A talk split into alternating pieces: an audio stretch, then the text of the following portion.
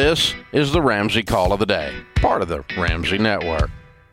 It is oxymoronic to think that generosity adds to prosperity. You would think if I had a bigger pile of money because I hadn't given some away that I would be more prosperous. And the truth is the opposite happens, and it happens so often that it is a principle. Now, for those of us that are people of faith, evangelical Christians, we're taught and believe that the Bible says that we're to give a tenth of our income to our local church. A tenth, a tithe, which is a Hebrew word, obviously, an Old English word representing a Hebrew word, but it literally, the word means tenth, one-tenth of our income. Now, you may or may not agree with that. I, that's not up for discussion. You can agree with it, and if you do, that's fine. If you don't, then I get to do it. It's my faith. I get to choose. You get to choose what you do. I'm not telling you you have to do something, but that's what my faith teaches as an evangelical Christian. And um, here's the interesting thing about that. The Bible says in Malachi, "Test me in this," says the Lord of hosts. God says, "Test me." Talking about the tithe. He's discussing the tithe right before that.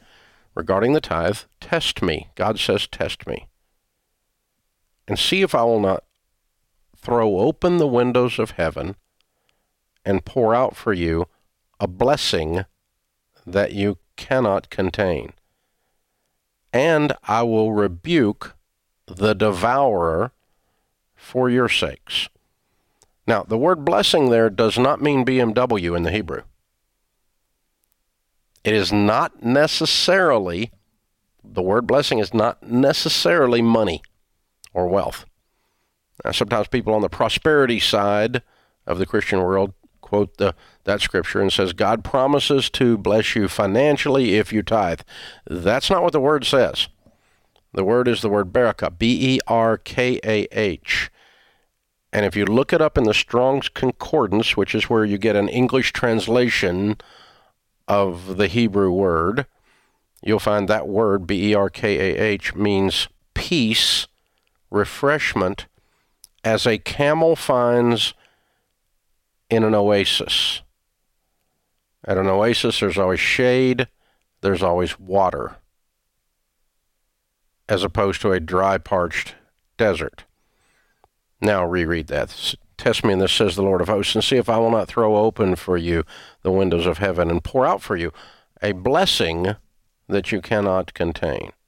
Peace, as a camel finds at an oasis, that you cannot contain. Now, what ends up happening, whether you're a person of faith or not, here's the principle that works. And it works, again, you don't, there's no, it's not unique to Christianity, although it manifests itself well within the Christian theology. What happens is this. It's almost impossible to be a miserable person when you are a generous person. Generous people are almost always happier. A lower incidence of depression among generous people. Very few people that are generous are depressed. It's very unusual. Almost never happens. Generous people are attractive. They smile more. They're not attractive because people want to be around them to get money from them. That's not the point. The point is that generosity is not just an act. It is a character quality that induces several acts, like integrity. Integrity is not an act. You have integrity. You are a person of integrity. You are a generous person. It is a character quality, like honesty, integrity, kindness. It's something. Now, if you're a kind person, that's the quality. When you, when you, out of your kindness, you do something. If you're a compassionate person, that's the quality. Out of that, you're compassionate to someone. Then that's the verb that comes out of your character quality. And I think we can all agree, joyful people, generous people, compassionate people, kind people are all more attractive. Oh, couldn't we use a little more of that attractiveness in our culture today? There's a lot of just ugliness out there today. And most of it is born in fear, which is not attractive. Most of it is born in anger, which is not attractive. Most of it is born in selfishness versus selflessness, which is not attractive. So here's what ends up actually happening. The people who have as a steady part of their financial diet, the rhythm of their life, they are generous. People who tithe their weekly paycheck to their local church, people who give regularly, not just once a year, not randomly, but as a part of the rhythm of your life, like breathing and bathing, you're giving. You're catching somebody at the gas pump and you just buy their gas. You buy the person behind you at the Starbucks line's next order. I don't care what it is. Those are little tiny things. Maybe you do some nice big things. Maybe you pay for an orphanage to be built.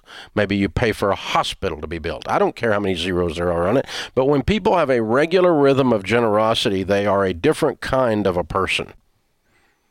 And they're very attractive and people want to be around them and they want to have them as employees, and they want to work for people like that as an employer. They are easier to work business deals with. They're not functioning in fear and anger all the time. There's a little different sense of confidence and competence. And you know what all of that leads to? More money. Generous people have a tendency to prosper because of that. And it's not really because they gave the money away. It's because their heart and who they were as a person was changed when they gave the money away.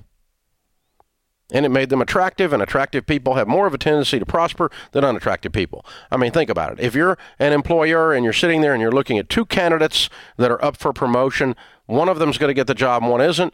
One of them is miserable, angry, fearful all the time. Every time you look at them, they look like they were weaned on a pickle.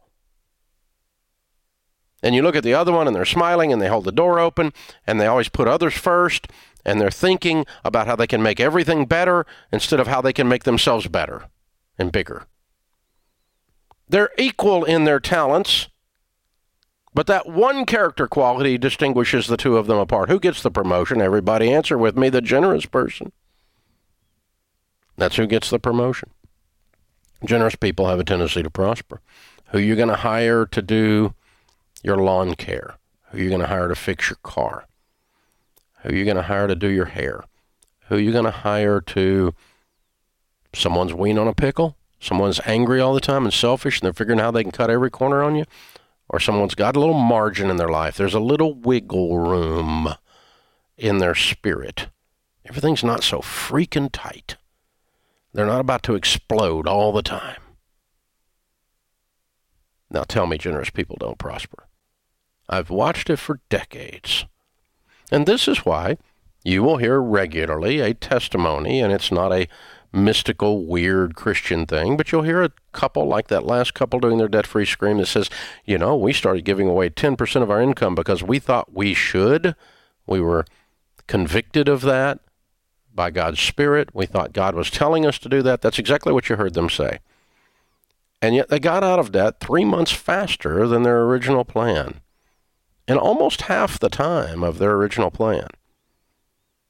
Did the math really change? No, their income went up only a little bit. They were able to sell his car, but what changed was them. Be not conformed to this world. Don't be normal. Normal sucks. You don't want to be normal. Don't be like this world. Be transformed. How are you transformed? The renewing of your mind.